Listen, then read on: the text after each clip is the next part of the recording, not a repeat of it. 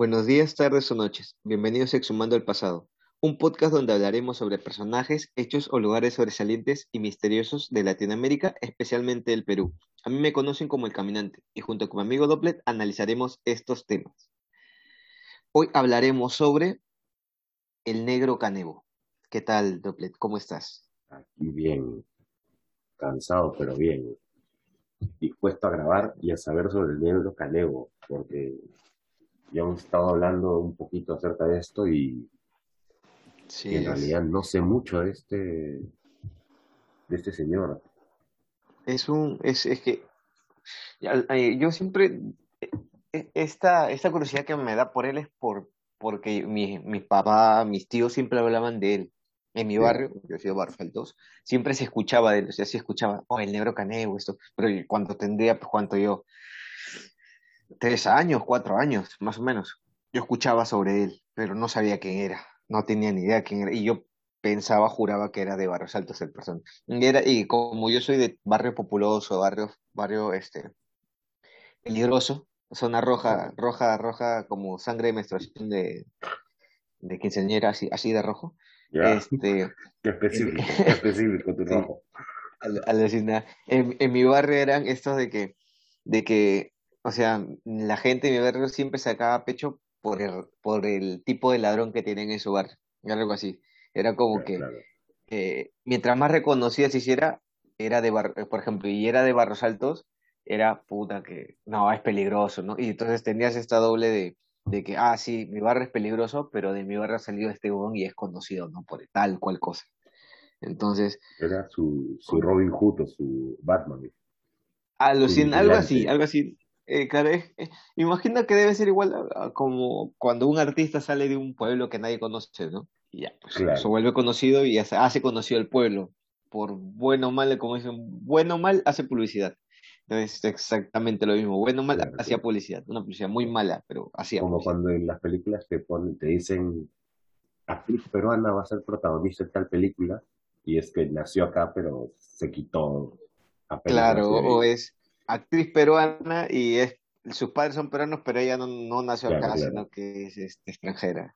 Sí, porque es más cruda y más rubia la flaca, pero no, es, es peruana. Sí, Eh, sí, Algo así, sí, va- técnicamente es eso, pero en malo, es un malo. Entonces, claro. este, siempre me había causado esta curiosidad de saber quién era, de por qué, por qué tanta gente lo conocía y por qué se, por qué, este, por qué tan popular. Porque eh, creo que dentro de la escala de, de asesinos peruanos, de ladrones peruanos, está Canevo, Tatán, que sí es de Barros Altos, eh, Django, que no es, chicos, no es, no es solamente una película donde se la tiran a Melanie Orbina en el techo, sino que existió este, el Claro, sí, el existió él. ladrón Django, este, fue un ladrón muy reconocido, este, él, y quién más, y bueno, un, no sé, alguien más seguro se me está pasando en, en el camino, pero o sea, hay, eh, dentro del submundo que es la delincuencia, hay un, como que hay el Olimpo de los, de los, Sí, de los sí. ladrones, ¿no? Tienes tus Entonces, héroes en ahí, tu eso, de la injusticia. claro, claro, claro, en, en vez del Guasón está Canevo, en vez de en vez de pingüino tenemos a, a, este, a, Tatán, así, una cosa así, ¿no? Entonces, en esta, mi, mi Liga de Injusticia, eh, que yo recuerdo de niño, están, e- están ellos. El primero que he agarrado de ellos, porque después, durante otros capítulos del podcast, que no están ordenados, no están en desorden, este, vamos a ir hablando de, de más, de más otro, otros, otros ladrones que marcaron mi infancia, no porque me hayan robado, sino porque porque siempre en, en ese, en este barrio siempre he escuchado de ellos bastante, entonces como que a partir de eso este, me, me da curiosidad. Claro. Tu- ¿Estás Funko, listo? vas a hacer tu, tu colección de Funko de... Funko, Funko, chuzo, Funko que si te descuidas te, te roban, te bolsiquean, o te disparan y te dejan claro. inválidos. Si viviéramos en el mundo de Aunque Toy Story, pasaría eso. claro, claro, son como los que tenía el amigo, el que era el que se robó los muñecos, no me acuerdo, como ese peloncito que, que torturaba a sus Claro, muñecos. sí, Claro, sí. así es. No me acuerdo cómo se llama ese chico. Yo tampoco me acuerdo. tortura de muñecos, ya, pero ese, ese peloncito, ya, Claro. ya. ¿Está listo? Dale, dale, comencemos. Ya. Drogadicto, asesino, asaltante, causantes de, de dejar inválido y con el, al menos menos del 70% del estómago de un ciudadano solo porque no sacó a tiempo las llaves para poderle robar su moto. Hoy hablaremos de Juan Aguilar Chacón, nacido en el año de 1979 y muy conocido nacionalmente o limeñamente como el Negro Caneo. A la edad de, de, Sí, es que el, el man es, y así de fuerte se va a desarrollar todo. Okay. Fue tan productivo que a la edad de 16 años ya contaba con alrededor de 11 denuncias por, por secuestro, 3 por asesinatos, 23 por asalto y robo a mano armada y otros tipos de modalidades de robo. Estamos hablando de una persona de, de 15, 16 años. Tenía un expediente grueso ya. Sí. Entre sus tres homicidios contamos a dos policías. Que ya después vamos a... agrandando más el... Claro. Vamos a ir explicando quiénes sean estos policías. Nacido en La Victoria, cuenta con el cuenta con el cuenta él mismo, perdón, que desde pequeño era eh, aspiraba a ser futbolista profesional y que él quería llegar a, a poder competir, a poder pues, tiene toda la toda la todo el todo el este la proyección de casi todas las personas que vienen de bajos recursos, ¿no? Que piensan que el fútbol los va a poder sacar de la pobreza. Pero es que no solo, no, no solo de eso, justo estaba pensando cuando lo mencionaba, si es como que un sueño de la gran mayoría de, todos, ¿no? De personas, de, hombres. de, hombres. Es como que, bueno, a mí no me gusta el fútbol, así que ese sueño nunca lo tuve, pero hay muchas personas que como que querían ser este jugadores profesionales de, fútbol. Claro, en mi, en mi caso yo este sí hice menores en un equipo y, y a la edad de 15 años eh, tuve una lesión muy grave que, que, me, que me sacó por casi un año, casi dos años, y ya no pude jugar. Entonces, sí. Sí, sí en, al principio sí me, sí me identifiqué un poco con, con Caneo porque no, no con los asesinatos, yo no asesinaba a nadie, tampoco no, no, no he robado a nadie, ni, ni intentaba este, eh, matar a policías, pero con, con esta frustración que, que, él tuvo desde pequeño, ¿no? Él, él aspiraba a ser un futbolista profesional. Claro. Pero, y ojo que él vivía muy cerca de la victoria, al, al, al estadio de Alejandro Villanueva de Alianza Lima. Entonces, este, él veía que niños iban a probar a, a Matute. Y él, él tenía la, aspiración de que él, jugando en un barrio tan, de tan futbolero como es la Victoria, tenía, tenía más cerca la aspiración de, de poder ser un futbolista profesional. De su madre, de Canemo, no se conoce nada de su padre, se sabe que fue un poco ausente con él y que, el, y que le gustaba apostar eh, cada vez que Canego jugaba fútbol. Lo hacía eh, jugar de dos en dos con sus amigos y apostaban con los padres de ellos para ver quién ganaba. No llegó a terminar el colegio, se quedó más o menos en sexto grado de primaria y desde, desde muy temprana edad aprendió el oficio de la calle. Robar, cogotear, arranchar carteras y él mismo cuenta que en el colegio donde él estudió, eh, los, los chicos de años mayores se organizaban para poder robar o para poder eh, delinquir fuera del colegio. Él aprendió de ellos lo necesario para lograr ser el ladrón que llegó a tener, la que llegó a querer la sociedad limeña.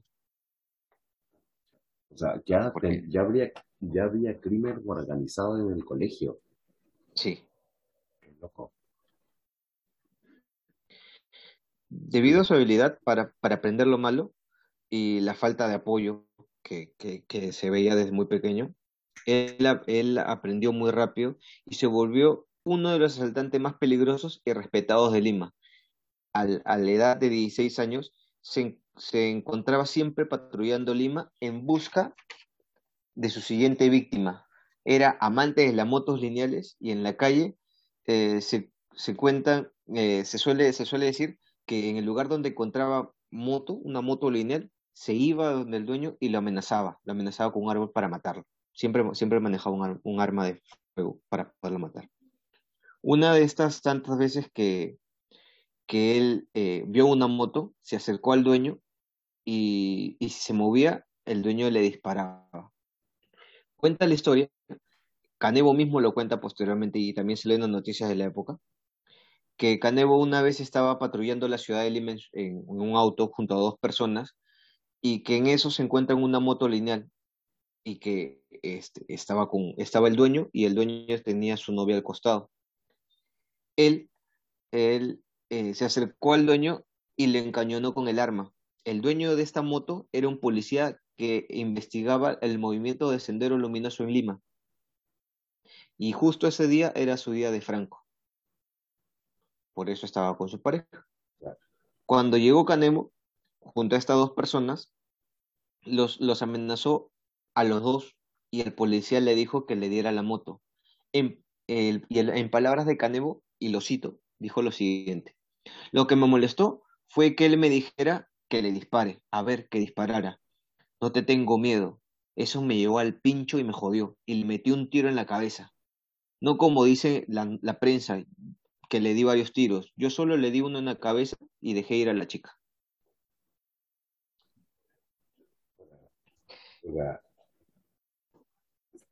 Así ¿cómo, de, cómo, cómo se te ocurre amenazar a alguien que te está apuntando a la cabeza?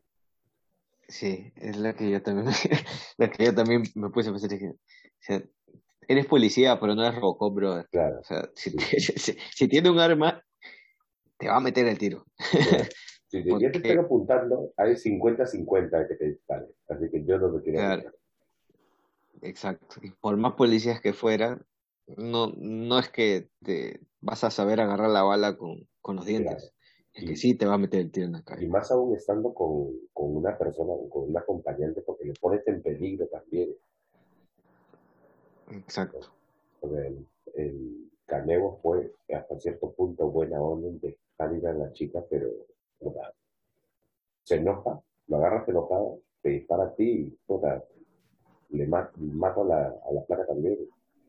Claro. Pero no, él, él tenía un código de Ah, honor que, que le impedía este, asesinar a mujeres. Ah, ok. Este ¿En serio? ¿Es, asesinato, ver- es verdad eso del código? no, sí, sí, en serio. Allá, No, hay entre los ladrones, yo que, barrio, yo que vivo en un barrio un poco jodido, hay ciertos este, códigos. No, no puedes asaltar nunca una mujer embarazada o con un bebito pues, ya, chiquito. claro, claro. No, no, se puede. sí, sí, sí, yo sé ese código, pero, la, pero en serio, el código de Canevo era no, no, se- no matar Sí, sí, Caneo, sí, Caneo, por más ladrón y más asesino que haya sido, también tenía ese, respetaba el mismo código. No, nunca disparó a una persona que está embarazada ni, ni a una, ni a una mujer con niño, ni a una mujer. O sea, él robaba a hombres. Este primer asesinato, en primer momento, no se le, no se le reconoció a Canevo. Se pensó que los mismos terroristas, los mismos terroristas lo habían descubierto y lo habían matado al policía. Más. Luego, eh, cuando Canevo mata a otro policial, estos dos, est- estos dos asesinatos se le llegan a, a señalar a Canevo como el, como el que había causado estas muertes. Y eh, lo que más eh, causó indignación en la población es que Can- Canevo deja a un chico que era DJ inválido con una bala alojada a la altura del hígado y una y, y con tres operaciones a las a, a- a- no, me enredé, ya. Canevo, eh, Canevo le dispara a un DJ, le, le da como tres, cuatro tiros. Uno de los tiros le da en el, es- en el estómago y la bala queda alojada en el hígado. Los siguientes disparos le causaron heridas tan fuertes que lo llevaron al hospital donde fue operado para la extracción parcial del duodeno que lo llevó a andar en silla de ruedas de por vida. Él es con quien Canevo eh, cuenta él, que el Canevo cuenta posteriormente, de que sí sintió remordimiento cuando, cuando se enteró que le, cuáles fueron las consecuencias de que Canevo le haya disparado. Y que este, a él lo dejó con menos del 70% del estómago, del estómago funcionando. ¿Y todo por qué? Por una moto. Con este último robo, Canevo es llevado y capturado y es encerrado en la cárcel de menores llamado Maranguita.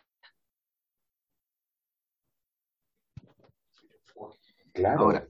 ¿Qué, qué edad tenía ya? Todavía tenía 16. Claro, sí, ala. Claro, claro, no había caído en la cuenta, ya pensé que estábamos hablando de un Canevo adulto, pero no, pues. No, no, no. estuvo, ¿no? Sí, Canevo, 16 años. Todavía era 16 años.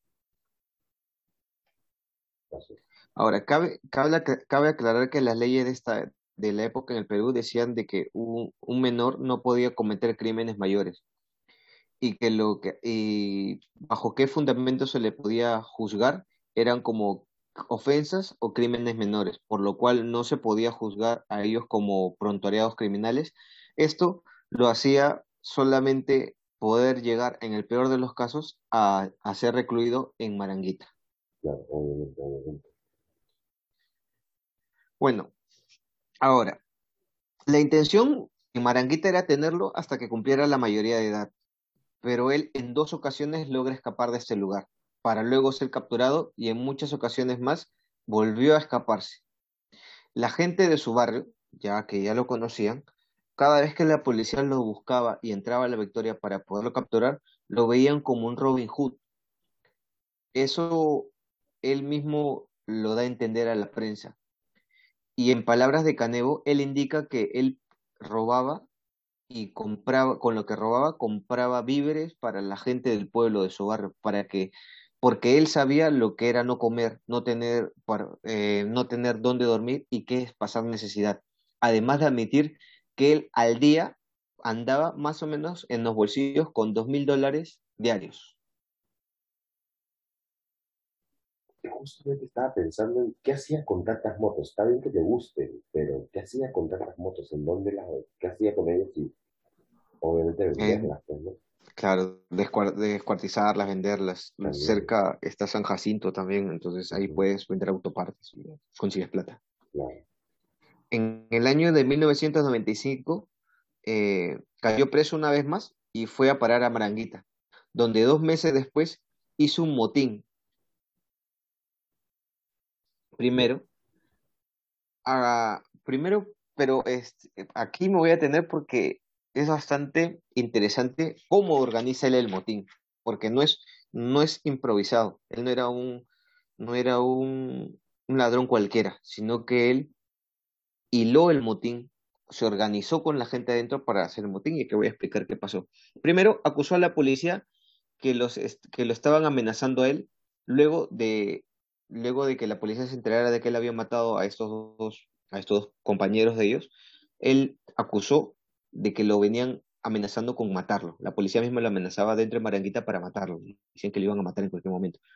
Esto él lo usó y llamó a la prensa para poder victimizarse y usarlo como una, como una excusa para que la, la administradora del Maranguita hiciera algo para defenderlo. Él consiguió también de que toda la reunión que tuvo la administradora de Maranguita sea transmitida por TV. En esta reunión, él consiguió que la policía se retirara de Maranguita y que los profesores sean quienes se encargaran del orden y, y cuidado de los, de los reos. Profesores. Ahora. ¿cómo? Profesores, ok. Gran, Sí, gran profesores. Sí, los profesores se iban a encargar de cuidar a los reos. Además de esto, también consiguió que otros reos consiguieran cuchillos y capturaran algunos, algunos profesores y quemaran colchones. Y así, el 29 de noviembre a las 7 de la noche, cayó miércoles, 21 internos comenzaron una revuelta en donde eh, capturaron rehenes y lograron escapar del centro por la avenida Costanera.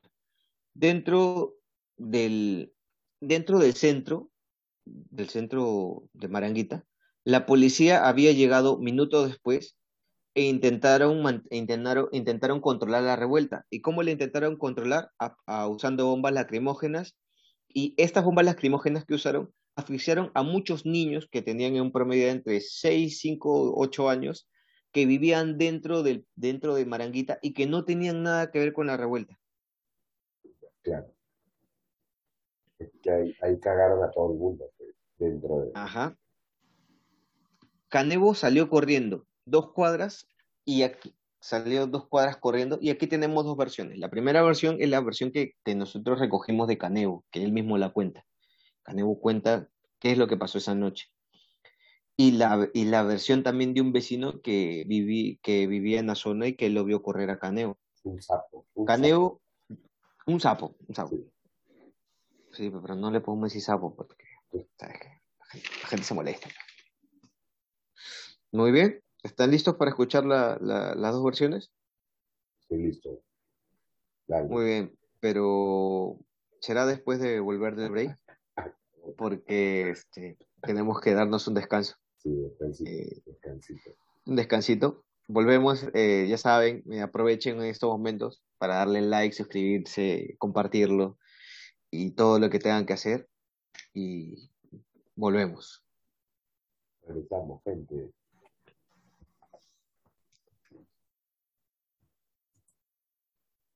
Hey chicos, decidimos crecer y por eso dimos el salto a YouTube. Y no, no nos podrán ver, pero podrán seguirnos y hacer con nosotros una buena comunidad suscribiéndose, dando su like y su comentario.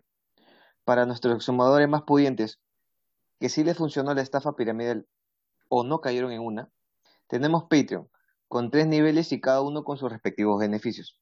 Nos pueden apoyar desde 3 dólares hasta el más alto que son 30 dólares. Con este, con este dinero podremos mejorar el equipo y darles una, una mercadería especial a cada uno de ustedes. Sin más, disfruten del podcast.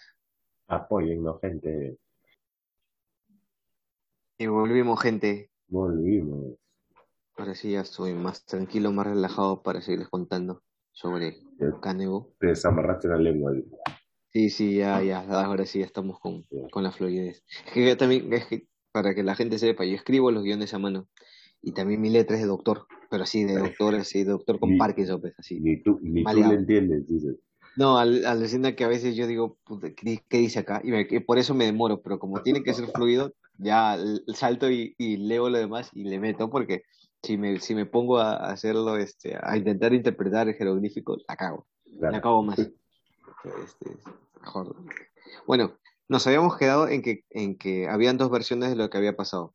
La primera versión es la de Caneo, que te contaba este que bueno, leí la versión de, un- de una persona que vivía cerca, al, que vivía cerca del lugar donde escapó Caneo y que él había visto todo, ¿no? Él, él decía que había visto todo. Claro. Ahora, comencemos con la primera versión. Canego afirma que, el, que él corrió hasta un paradero de combis, se subió junto a otros reclusos y amenazó al chofer y este lo llevó hasta la avenida La Marina, ya que él pensaba que la policía lo buscaría cerca a su barrio y no en otro lugar que no fuera ese. Astuto, Inteligente. Inteligente como vida, en realidad. exacto.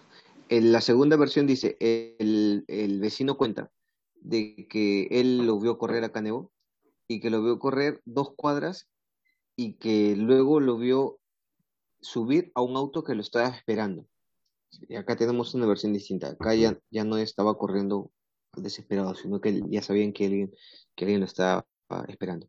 Y mientras Caneo está huyendo, los demás internos que aún estaban en el lugar peleaban lanzando objetos, objetos contundentes, quemaban colchones, tiraban queroseno a los policías para prenderlos y otros se amontonaban en la reja que ahora se encontraba cerrada porque la policía misma la había cerrado y habían llegado refuerzos tanto la policía del Callao como de San Miguel intentaban controlar el lugar.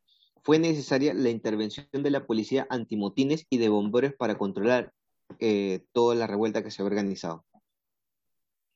El resultado de esta, de esta revuelta fueron cinco heridos, cinco reos heridos y un bombero asfixiado, o con principio de asfixia porque no llega a morir. Canevo ya se encontraba libre y junto a estos chicos que se escaparon, entre ellos se encontraba un chico acusado de terrorismo. Todo, todo eso vio desde su ventana el, el sapo. No, no, no, no. Allá. Eh, posterior, el, el sapo solamente vio cómo corrió, nada más. Cómo corrió hasta- es Claro, se, Allá, se dije, en se qué acabó. tal peliculón se vio detrás de esa ventana. güey". Que es- sí, este brother tenía un telescopio y chequeó Sí, todo. sí. No, no, no. Lo demás es la la más parte de la Ah, investigación que, que- que se cuenta paralelamente a lo que pasó. Ahora, ¿qué pasó? Kanebo ya se encontraba libre hasta el 8 de septiembre del año de 1996, donde fue capturado de nuevo y llevado otra vez a Maranga, donde luego escapó después de tres, casi tres meses de estar internado.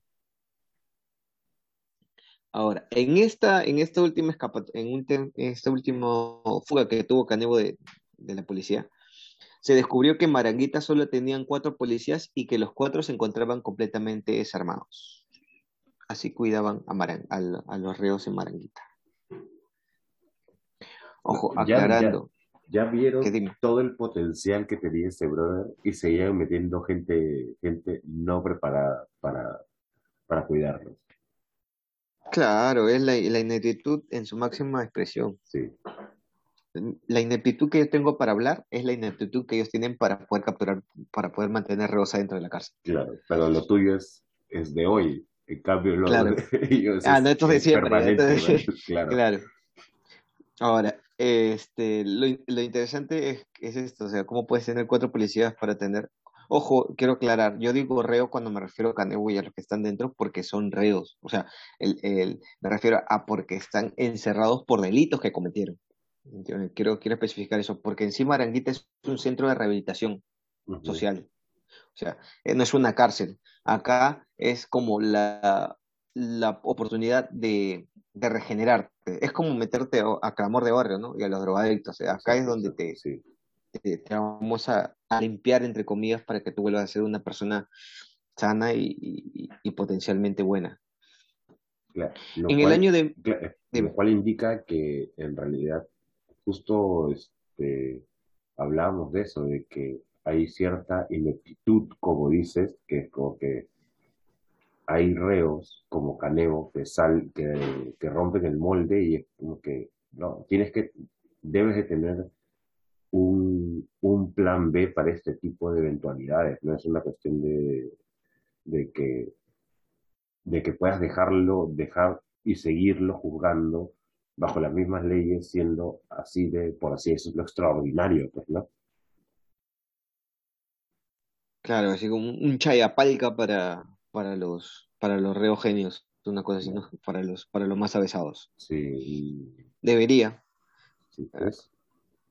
pero no, no, no, No, hay, no hay. no hay. En Perú ni las cárceles funcionan bien y vas a creer que Claro. así, Sí, ¿no? sí, Estoy esperando un, un este, una nave, una nave, una cárcel nave volando, sobrevolando la Claro, sí, y- un- un- o una cárcel, un- una utopía también está buscando claro, en sí, Perú. sí, sí. Bueno, en el año de 1997, eh, Canebo, al ser capturado otra vez, fue llevado a Maranguita, pero al poco tiempo fue este, trasladado al Urigancho, ya que en ese momento había cumplido la mayoría de edad. Dentro de este lugar ya, ya no fue igual, ya que en Maranguita Canebo era la autoridad, Canebo era el más, mal- el más respetado dentro de la cárcel. Era una persona que todo, que, que los reos solían hacerle caso, los chicos le solían hacer caso porque era el mayor o porque, y porque ya no era la primera vez, sino que había tenido varios accesos a, a este lugar. Al cambio, en, en Luri, él era un reo más, era como, como le dicen a Alicia Simpson, tú quieres este, ser este, pez grande en pecera pequeña, Claro. o es una cosa así, así era Canebo en, en, en Maranguita, pero en Lurigancho comple- cambió completamente esto ya no era la cabeza y él tenía que obedecer muchas veces a otros reos que eran mu- mucho más pesados que él. Y con pesados me refiero a que tenían más experiencia, más calle, eran más conocidos. Aquí él no, li- no lideraba, aquí solamente le tocaba sobrevivir. Dentro de esta cárcel también se cuenta el Urigancho que Caneo eh, incluso muchas veces intentó y logró este, robar dentro de la cárcel, cogotear a otros reos para poderles robar la comida para, para poder alimentarse, porque otros reos le robaban a él la comida. Ya, ya Caneo perdió el, el look, eh, el estilo. El estatus, sí, pues porque obviamente, como Sí. tú dices, ya Maranguita era literalmente un juego de niños comparado a lo que, a lo que iba a enfrentar el, el Urigancho, claro. El Uri Washington. Ya hay, ahí hay gente que tiene, el, que, que tiene o tenía el mismo recorrido que Caneo en Maranguita. Pero y que sí te podía meter tú. Claro, ahí sí. Incluso, ahí sí te incluso Canebo dentro de esta cárcel fue acuchillado tres veces. Por eso, por eso mismo, por intentar pasarse de listo con otros. En el año del 2002 salió de prisión bajo libertad condicional, luego de cumplir casi seis años de sentencia. Pero en menos de 72 horas fue recapturado por venta de drogas y estafa. Rapidito, Claro, y, lo más peculiar era la forma en cómo estafaba. La forma en cómo estafaba era, este, llegaba un auto, a, por ejemplo, llegaba un auto a San Jacinto, que era el lugar donde vendían refacciones este, robadas, y este auto necesitaba, por ejemplo, que le cambiaras la, la, la luna, la, la, ¿cómo le llama? El parabrisas de adelante, ¿verdad? Ya. Tenía un reboto, estaba quiñado, lo que fuera. Y él, y cuando le el Canevo te decía, ahí yo lo hago, y tú le decías, ¿cuánto me cobras? Y el Canevo te decía, 200.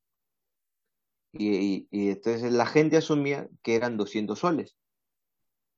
Entonces le decían ya, y Canevo te hacía el cambio, y cuando tú le pagabas 200 soles, Canevo te decía, yo no te he dicho 200 soles, son 200 dólares. Y si tú no le pagabas lo que él te pedía, te, te robaban en ese momento y desaparecían tu auto. Y te ponían un, te ponían un parabrisas en moto. Claro, no, pero o sea, sí, te cambió el parabrisas que correspondía. yo sé, pero, yo sé. pero el problema era solo que... tenía motos pero... Claro, no, chola, no, no, tengo motos, lineales bastante, de auto no hay. Pero no, sí, él, él sí, sí tenía, sí, sí, era, esta era la forma en que él estafaba. Fueron otros seis años que se comió dentro de la cárcel y en el año de, del 2008 sale. Pero, pero al poco tiempo regresó de nuevo por hurto agravado, tráfico de drogas, además de portar armas. Hasta el año del 2015 volvió a salir, pero ya no era lo mismo. Ya no, este, ya la sociedad en Lima y la Victoria habían cambiado para Canemo. Su adicción a la marihuana y la cocaína lo habían destruido físicamente.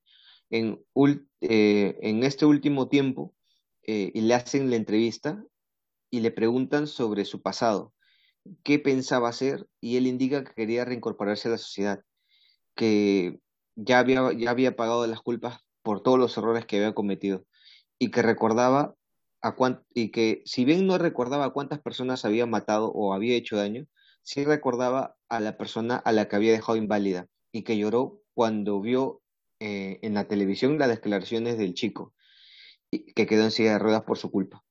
Y pidió perdón a todos e incluso eh, se, eh, se atrevió a darle un consejo a un sicario apodado Gringallo, que era considerado el nuevo Canego, que creo que se encuentra en Chayapalca creo, si no me recuerdo. A partir de esta última entrevista que se da a Canevo, se le pierde el rastro por completo. No sabemos si a esta altura está vivo o a esta altura está muerto. Y quiero acabar diciendo que así acaba la historia de un hombre que hasta el día de hoy y hasta donde se sabe es su, su destino o el lugar donde habita se encuentra completamente inubicable puede deambular por las calles de la Victoria, perdido, en un submundo, quizás con, vendiendo caramelos o quizás robando todavía. Como muchos otros eh, reos que, entre comillas, se rehabilitaron. O quizás solo, o quizá, y solo quizá, el COVID ya se lo llevó. Un punto importante en esta, en esta historia también es que en la entrevista se le preguntó si mataría una vez más. O sea, si él, después de haber pasado todo esto y haber matado personas, estaba dispuesto a matar a alguien más. Y él, tranquilamente mirando a la cámara y a la entrevistadora, este, dijo lo siguiente. Yo solamente voy a matar a una persona más. Es un delincuente llamado Morote. Según sus palabras, él sabía que había, él, Morote sabía lo que había hecho y que él conseguiría ajustar cuentas con él. Con esas palabras Caneo fue la última entrevista que, que, que tuvo Caneo. Porque a ese tal Bonote se le debe haber hecho agua a todo. Seguro que sí. Pero eh, el final de su vida de, de, de Caneo sí, este, sí es demasiado, eh, o sea, es, no era tan viejo, pero la droga, el consumo de coca, de coca sobre todo, la marihuana no tanto, pero el consumo de coca, los dos lo consumía por igual, dice que comenzó con marihuana y luego le comenzó a meter, meter más, más, más cosas. Este, el consumo de coca eh, le destruyó físicamente, o sea, físicamente tú lo, lo van a ver después cuando, cuando, cuando, cuando ya lo están viendo seguro durante los videos, que durante el video que van a verlo cómo es cuando él ingresa por primera vez a Maranguita y cómo es al final de su del final del video y está completamente demacrado, chupado, le faltan dientes, una mirada perdida, eh, y su cabello tampoco ya no tiene, eh, está todo pajoso, medio que le falta un poco de cabello también. Eh, ya está, está en la decadencia de, de quien fue él en un comienzo. Hasta el, eh, este Caneo, cuando le hacen entrevistas cuando jóvenes, tiene esta, este ímpetu, esta agresividad de, de la juventud, que, que, que encara, no tiene miedo, mira la cámara, que cuando el policía le agarra el rostro, él lo mueve, lo sacude como, como, como un león enjaulado, ¿no? Como intentándose defender. Pero cuando ya ves el, sus últimos años de su vida, este, y lo entrevistan, Canebu es una persona tranquila, eh, se ríe, eh, lo toma todo con calma, por rato se queda simplemente callado pensando, luego te responde, ya no, ya no hay esa agresividad que él tenía cuando, cuando comenzó todo.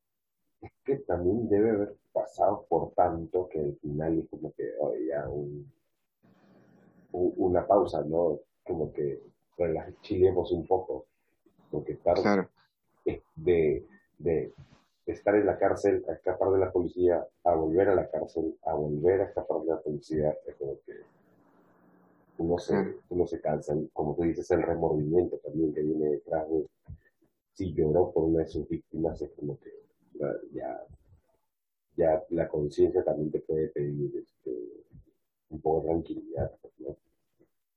Claro, es- eso es lo que yo también pienso que, que ya, o sea, ya en esta etapa de su vida simplemente dijo, ya, ya está, ya, hice lo que tenía, ya hice lo que, lo que me permitió mi cuerpo y ya, ya estoy en, en otro. ¿no?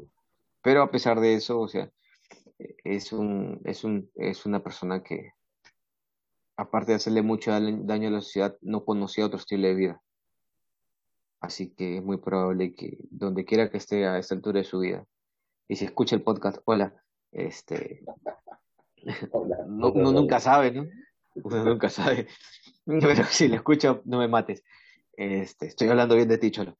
Este, eh, bueno, que como no sabe hacer otra cosa, es muy probable que si está vivo, él todavía se siga dedicando a algo relacionado. Quizás ya no esté robando en la calle, quizás ahora simplemente está dirigiendo a niños o a personas jóvenes que, que están en este mundo sumergidas y él les está vendiendo droga o yo qué sé.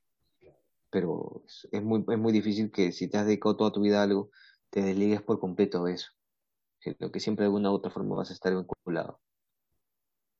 Entonces es complicado estar, estar en bueno, es lo que es naturaleza humana, regresar a lo que, a lo que conocemos, si bien o esté mal. Eh, sí, eso, eso, eso es lo que también pienso mucho, es, es parte de su naturaleza.